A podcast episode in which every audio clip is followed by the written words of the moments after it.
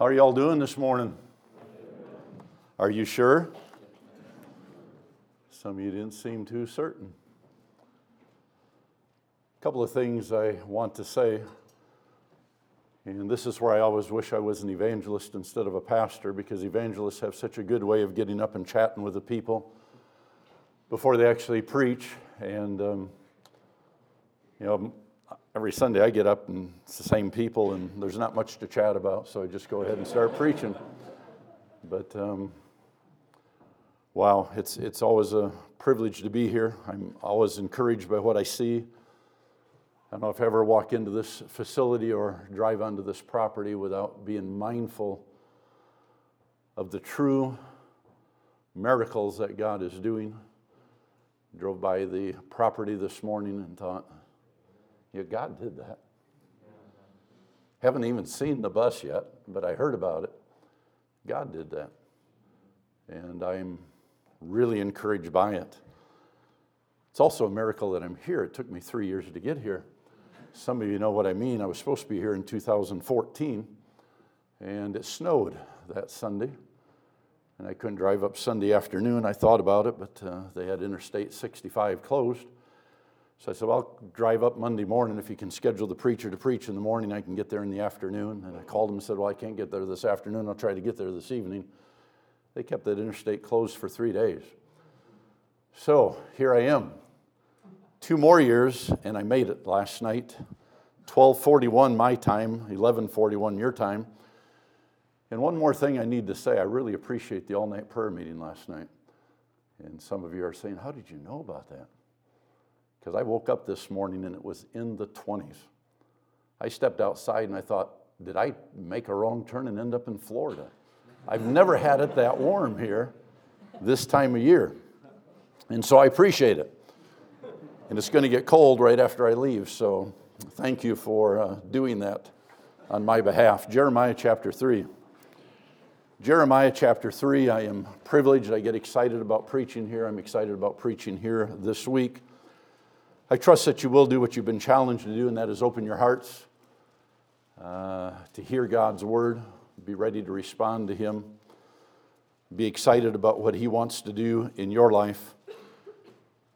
And I don't know, I usually get asked for a title of a sermon, I'm not sure exactly what, but these th- two truths are going to be significantly emphasized in this message the place of sin, the promise of mercy the place of sin, the promise of mercy. I would suppose that most of you remember exactly where you were when John F. Kennedy got assassinated. I know I do. I did not say Abraham Lincoln. I said John F. Kennedy. I remember where I was. I remember the school classroom I was in. My school teacher was a Roman Catholic. She was a person that didn't hesitate talking about God. It's hard for you to believe, but in public schools back then, we started our day with prayer requests and prayer. In the public school. But boy, we got that news that day that John F. Kennedy had been assassinated. We didn't know what was wrong. She started crying. Finally got her composure and told us what had happened. Still remember it. This you for sure remember the place you were when the Twin Towers were attacked. How many of you remember that? Yeah, okay, we're finally getting to the, that time of history when you were actually alive. Remember exactly where I was, sitting in my office, a lady coming in saying, I don't know what's going on, but there's planes crashing into the Twin Towers, and of course, the rest is history. It's interesting how we remember those places where something significant happened. But I wonder if you've ever thought about this that you remember you remember the place of sin. Now, there's some sins we commit so often we don't remember. We've lied to our parents so many times we can't even remember where we were sometimes or the specific circumstances, but there's some that you remember. You remember sometimes picking up your cell phone and sending that text message or turning on the TV or getting on the internet, you know exactly where you were. You remember the circumstances, you know everything about it. And so does God. Some of you have come back from Christmas break, you've had time with your family, friends, enjoyed perhaps Christmas celebration and some Christmas programs in your local church. But somehow the devil got an angle. And you know the place of sin. You know it. I remember as clear as can be, and this seems rather unusual because I'm not going to share with you some of the more intimate and some of the more perverse places of sin in my life, but one day I came home to our dairy farm in central Wisconsin, got off the school bus about 4:30, and we knew that it was our responsibility to go upstairs, change our clothes, get into our farm clothes, go out and do some chores around the barn and get back in, eat supper about 5:30, go out at 6 o'clock and milk the cows. And one day I came home and there was the aroma of fresh baked cookies. I could still go to that farmhouse today. It's still there. The barn has burned down, but the farmhouse is still there. I could show you where the door was at that time. I can show you what door I came in. I can show you how I came into the entryway there where the coat closet was, stepped up into the kitchen. There was the stove to the right, the refrigerator was on the left, then the sink, and right beyond that, this tray of fresh baked cookies. If they'd been raisin, it would have been okay. I wouldn't have been tempted. But they were chocolate chip with nuts. That's not fair for a mother to put a fresh plate of cookies out there, chocolate chip with nuts fresh out of the oven. The aroma filled the kitchen. Look to my left, yes, sir, amen, preach it. Look to my right. My mother was nowhere to be seen. I thought, just one. She'll never notice. I took that thing off the tray, gobbled it down, looked down at the tray, and there's this big hole there. She's gonna know that I took the cookie. So I started rearranging the cookies, and no matter what I did, it still looked like one was missing. I remember the place.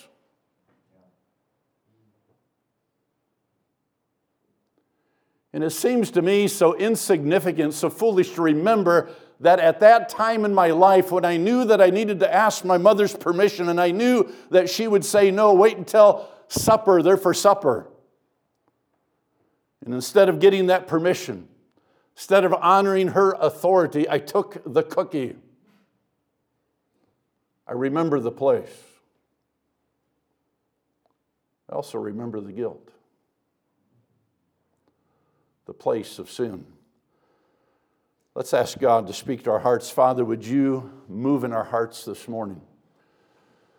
Our focus is on revival. Our focus is on our hearts and lives being stirred. Our focus is on our attitudes being changed. Our focus is on our spirits being renewed. Our desire being restored to serve you. Lord, you've done much here, and yet I recognize that it is very possible there are some who are cold in their heart and they're not experiencing the excitement and they don't sense the passion, and there's a coldness because of a place of sin. Father, I pray that we would deal with that because of your promise of mercy. In Christ's name I pray. Amen. I'm not going to go into a lot of detail just because of time, and I do want to respect the time and other things that are going on, though I understand that really this week is about the preaching these first three days.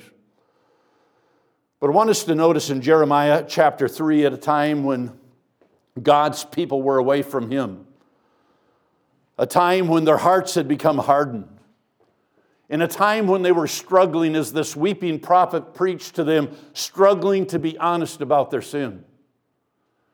And we live in a time in the United States of America, and I want us to understand this and I want us to get this. I even think about it in light of your age group of young people. I have tremendous respect for this college and I have tremendous respect for what's going on. And I know some of your parents and I have tremendous respect for them and I have tremendous respect for this ministry and for its preaching, uh, preaching and for its pastor. But you have been raised at a time in this culture when sin is prevalent all around us. You didn't understand there was a time when even those who weren't saved had a biblical perspective and morality that does not generally exist anymore. People do not come always from this mindset that God is God and God's word is true, and some things are right and some things are always wrong. And so, being raised in that mindset, we call it postmodernism, but we, we get raised in that mindset where nothing is absolutely right and nothing is absolutely wrong to the point where we don't even know if it is or is not okay to marry somebody that's of the same gender. And you've been raised around that. And a lot of the preaching that we hear in our churches is about the abortion, and it is about the same sex marriage, and it is about the immorality of our culture, and it's about a lot of other things that we sit in our places in church and we feel justified because of how we're living. Because we've not murdered any babies. We're not even thinking about marrying somebody of the same gender. But we don't see the prayerlessness and we don't see the deceit and we don't see the gossip and we don't see the bitterness that's in our heart as sin. We have a hard time nailing it down and saying, This too is sin. And it grieves the heart of God. And that's where Jeremiah is preaching to God's people. But they've lost his place of favor, they've lost his blessing. In verses, chapter 3, verses 1 and 2, and I'm not going to read it all, but God sees our sin. He says, You've polluted the land at the end of verse 2 with thy whoredoms and with thy wickedness. He says at the beginning of verse 2 Lift up thine eyes unto the high places and see where thou hast not been lain with using some pretty graphic language here to confront them with how far they have gotten away from the morality and the truth of God's Word. He puts it in the negative, but he says, Show me somewhere. Walk through the land and show me somewhere where you have not sinned. He said, Find one place where you haven't sinned. He knows the place of our sin. The eyes of the Lord run to and fro throughout the whole earth, beholding the evil and the good. We know the verse, but we believe the truth. I don't know that we doubt that God sees our sin. I think that we struggle to admit that what's going on in our life is sin. Slothful spirits, disrespect for authority, speaking sharply with our mothers. God calls it sin. Taking a cookie off a tray when you know you're supposed to get your mother's permission. The place of sin. Our sin is serious because God sees it. Secondly, our sin is serious, verse 3, because it has consequences. Not only does God see our sin, in the very place of our sin, but that sin has consequences. And here he talks about the fact that there's not rain, not the early rain and the latter rain. That was a big deal when you live. Your whole life is supported by the crops that you can raise. I watch with fascination the news about Hurricane Matthew. They were talking initially that it was going to miss the United States. I don't remember where we were, but we were somewhere. And then they said, no, it's going to come in. And I think initially they said somewhere around, around Miami, and it would have done devastating damage, but it would have come in, lost power, and turned into a rainstorm. It didn't do that. And then they said, no, it's going to be somewhere around Jacksonville, Florida. And it didn't do that. And they said, no, it's going to be somewhere around Myrtle Beach. But that hurricane turned in such a way that it just constantly sucked up power and moisture all along the east coast until they said this is one of the most devastating hurricanes that's ever hit the United States of America. We're talking estimated 10 billion. That's a B, folks. That's exactly what the commentator said. He said 10 billion with a B dollars worth of damage. And yet, in the United States of America, we are so far away from God that we can't even possibly consider the possibility that that was because God's tired of our sin. But I'm not concerned about the storms in the nation so much as I am concerned about the condition of our churches, and I am concerned about the condition of our youth groups, and I'm concerned about the condition of our Bible colleges, and I'm concerned about the condition of our communities. And we do not have the even, even the slightest thought that perhaps it's my sin. Sin has consequences. And we begin to see a church or a people or an individual begin to surrender to God and allow their hearts to be resensitized to the Spirit of God in their life. You begin to see God do things because you listen to me, young people. God can't help himself. He wants to be a blessing to his people. He has a covenant relationship with us. He purchased us with a price. And He wants to do us favors. He wants to show us His grace. He wants to be merciful. But it does not happen because we cannot address the reality of our sin. The thoughts that we think, the attitudes that we have. God says it's sin. And He said, I know the very place. I know the place of your sin. Sin is serious because God sees it. Sin is serious because it has consequences. Sin is serious, verses 6 through 10, because it encourages others to sin. God begins to talk about the, what is often referred to as the northern kingdom, Israel. He says, Can't you see what they've done? Backsliding Israel, don't you see what it is that they've done? She's gone up upon every high mountain. I'm not going to read down through this whole passage. He says in verse 8, And I saw when for all the causes whereby backsliding Israel committed adultery, I had put her away and given her a bill of divorcement, yet her treacherous sister Judah feared not but went and played the harlot also. You see, sin is serious because God sees it. Sin is serious because it has consequences. Sin is serious because it encourages others to sin. I dare say some of your brothers or sisters have been encouraged to sin because of a disposition or behavior that they've seen in your life. I dare say there's others in the dorm rooms, in housing arrangements that you have here in this ministry have been encouraged to sin because they heard something that you said or saw an attitude that was represented by your disposition. Sin is serious because it causes, it encourages others to sin. I found myself thinking just last week and mentioned this last night in the message that I preached to our people. I wonder just how God sees America.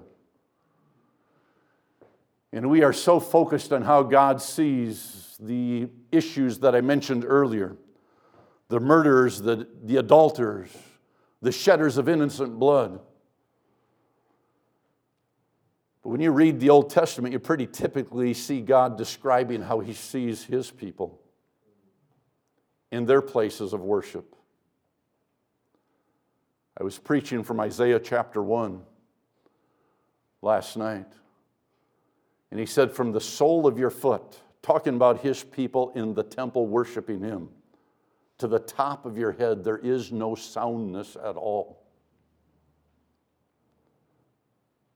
And yet, in that same passage, he said, There is a cottage in a vineyard and there is a dwelling place in a cucumber patch. And what God was saying is that even in the midst of the putrefying sin of His people, there is that possibility of an individual. There is that reality that He reserves a remnant that are faithful to Him. And I'm saying to you, young people, it is my heart's desire. I love this place. I appreciate what God's doing. And I want you to be the one that has a cottage in a cucumber patch. I want you to be the one that has a place. And the picture there, and I, I, read about this a little bit because I didn't understand this abode in a cucumber patch, but a guy was actually given a testimony in Eastern culture. There's places where they just build up a mound of dirt and just build this little temporary shack where they would stay and they would protect their cucumber patch. It would be melons and, and cucumbers, and they would protect it so that it would produce and nobody would steal from it and the beast wouldn't come in and ruin it. And they would take care of that little place of green an oasis of drought. And I want young people here to see that no matter what happens in this nation and in this world, you can still have a cottage in a cucumber patch. You can still have a place where you are minding your business and you're tending the crop that God gives you, and you can be productive because God can't help Himself. He wants to bless His people, make us fruitful, and make us productive. Sin is serious, God sees it.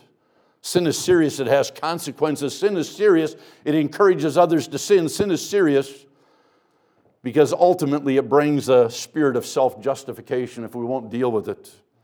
In verse 11, and the Lord said unto me, The backsliding Israel hath justified herself more than treacherous Judah.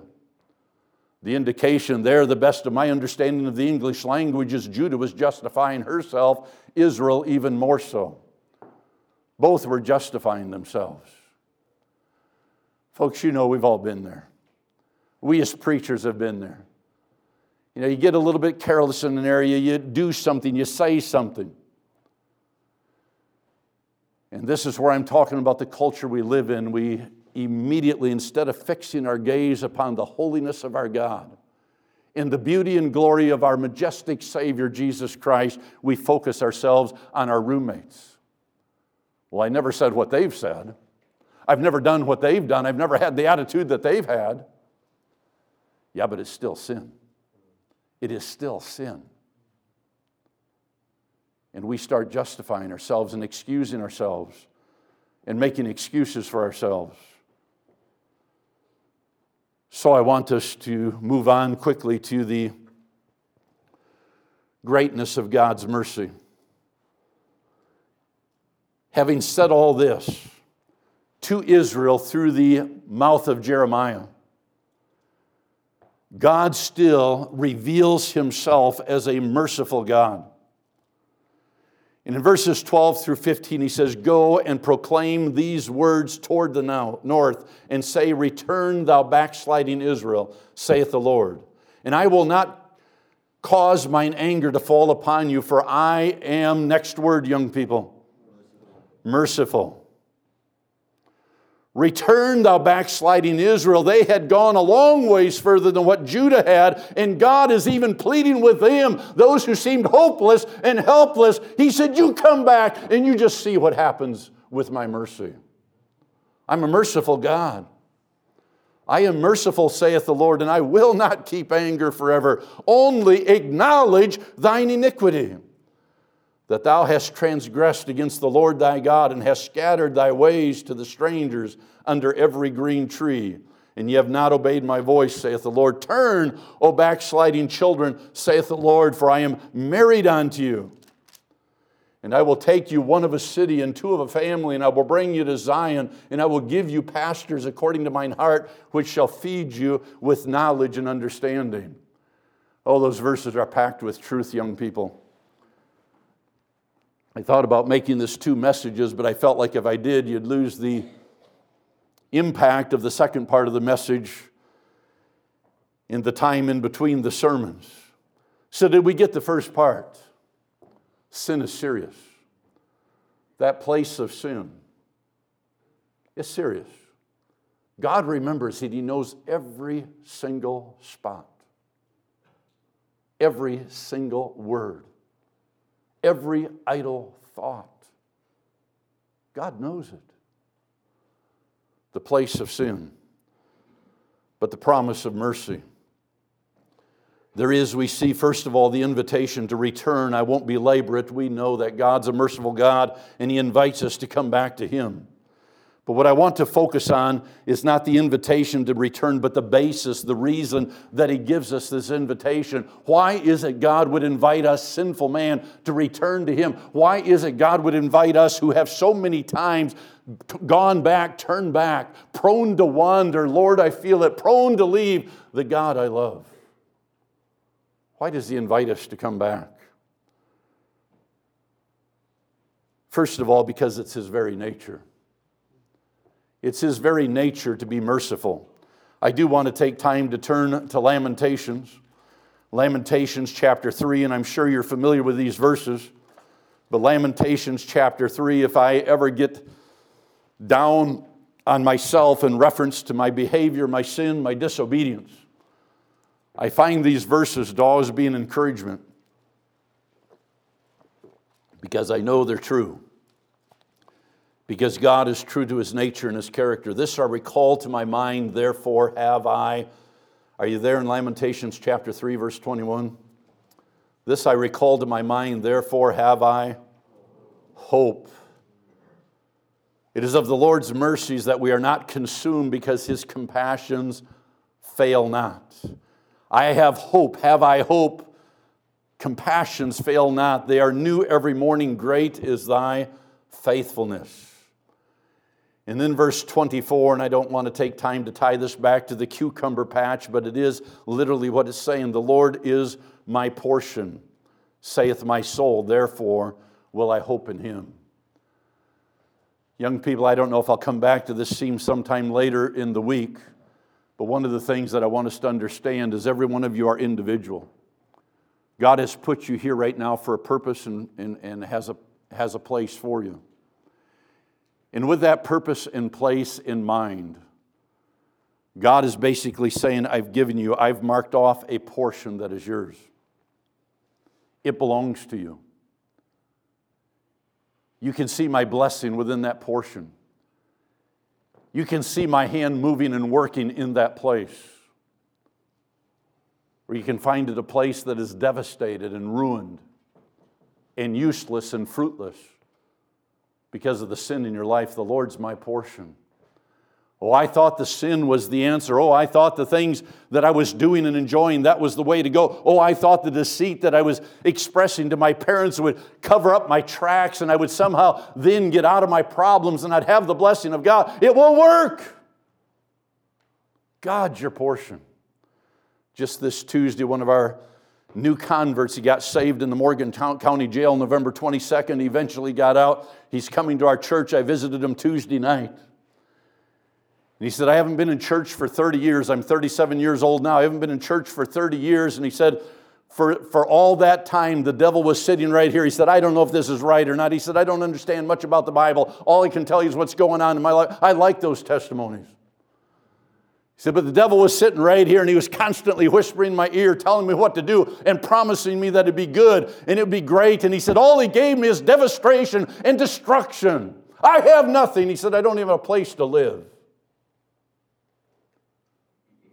But he said, Now, all of that that was in me when I prayed and asked Christ to save me, he said, I don't know what happened, but something came out of me, and all of a sudden, something came in me. And he said, What I have in me is better than anything I had before. The Lord is my portion.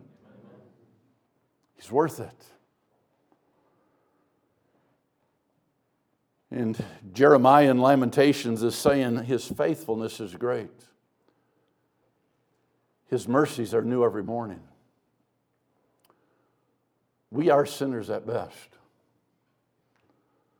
But knowing God as our Savior and understanding the place of sin and the shame that comes and the guilt that comes with that place of sin, we need to claim the promise of mercy and say, God, today I can find that place of mercy and come before you and seek your face, experience your forgiveness, and walk again with you. I remember evangelist John Van Gelderen saying years ago at what was then the Holiness Conference there's never, never, never a time that a Christian is more right with God than the moment they truly confess their sin. In that moment, we agree with God, and He is faithful and just to forgive us our sin and to cleanse us from all unrighteousness. There's the invitation to return. The basis to return is God is merciful. The basis to return is our repentance. God says, Come on my conditions. And I believe this is where we struggle. I don't want to be too specific or too personal, but I don't mind being transparent. The sins that I've conquered in my life are the ones that I was broken over. Where you finally wake up one morning and you say, God, what's wrong with me? I'm your child. Why, Why am I doing this? And in the minutes of that, in the moment of that transparent, humble, broken honesty, God's mercy is experienced. And that mercy is new every morning. But it's based on repentance. The basis of the return is God's promise of mercy, it's our repentance. And then it's because He said, You're married to me. Every time you go out and you're unfaithful, it's like committing adultery, it's like committing whoredom. These are not words that we throw around casually, but God is using them in His Word and saying, Listen, you belong to me and I belong to you. And you say, This is written to the Old Testament nation of Israel. They're the wife of Jehovah, yes, but we are the bride of Christ. And he says to us in 1 Corinthians chapter 6, verses 19 and 20, What? Don't you get it? Know you not that your body is the temple of the Holy Ghost, which you have of God? That Holy Spirit is in us. And we do not have the right to do as we please. And every time we do, we commit adultery technically fornication, but the point is we are unfaithful to the bride that we're betrothed to. We're married to Him, we're betrothed to Jesus Christ.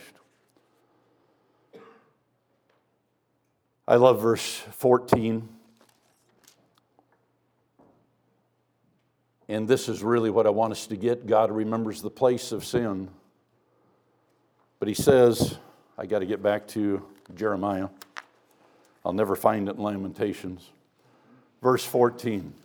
Notice what he says Turn, O backsliding children, saith the Lord, for I am married unto you, and I will take you.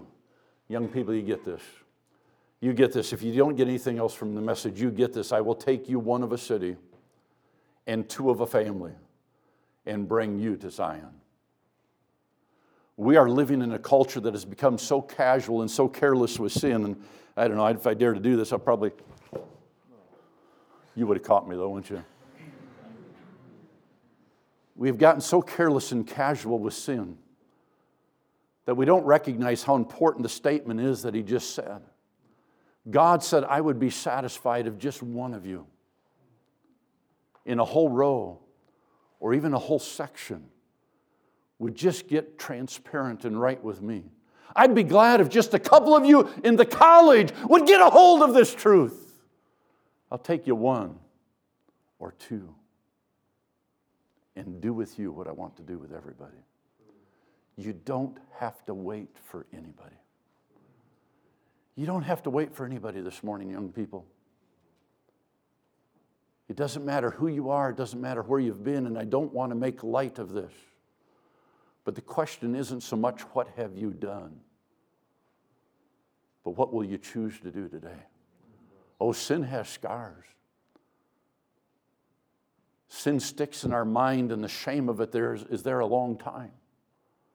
But I'm saying, do you have a God who is reaching out to you right now and he says, I know what happened over Christmas break. I know what happened last semester. I know what happened last summer. I know what happened whenever. And if you've not unloaded that, if you've not come humbly before God and said, God, I'm claiming your promise, you're merciful, you're reaching out to me. All I need to do is repent. I need to get honest about it. He said, I'll take just one of you. I'll take two of you. But let me show my mercy and compassion to you. Let's bow our heads before the Lord. Father, I pray this morning for whatever purpose you laid this message on my heart, and for whatever purpose you have in this student body. I pray that some would genuinely and sincerely, not because somebody else has, but Lord, because they know in their heart there's something there that they've not dealt with, something there they've not been honest about, something there they've not humbled themselves before you to deal with. Lord, I pray this morning that they would just reach out to you based on your nature and character and say, God, I want the place of mercy. You promised it. And Lord, I pray with genuine, sincere, humble, admission, we'd come before you this morning and deal with what the Spirit of God is speaking to our hearts about. In Christ's name I pray. Amen. Why don't we stand to our feet? The instrument's going to play. If God is speaking to your heart, you need to deal with something, whether you do it right here at the front or in your place. Let me encourage you to respond to Him this morning.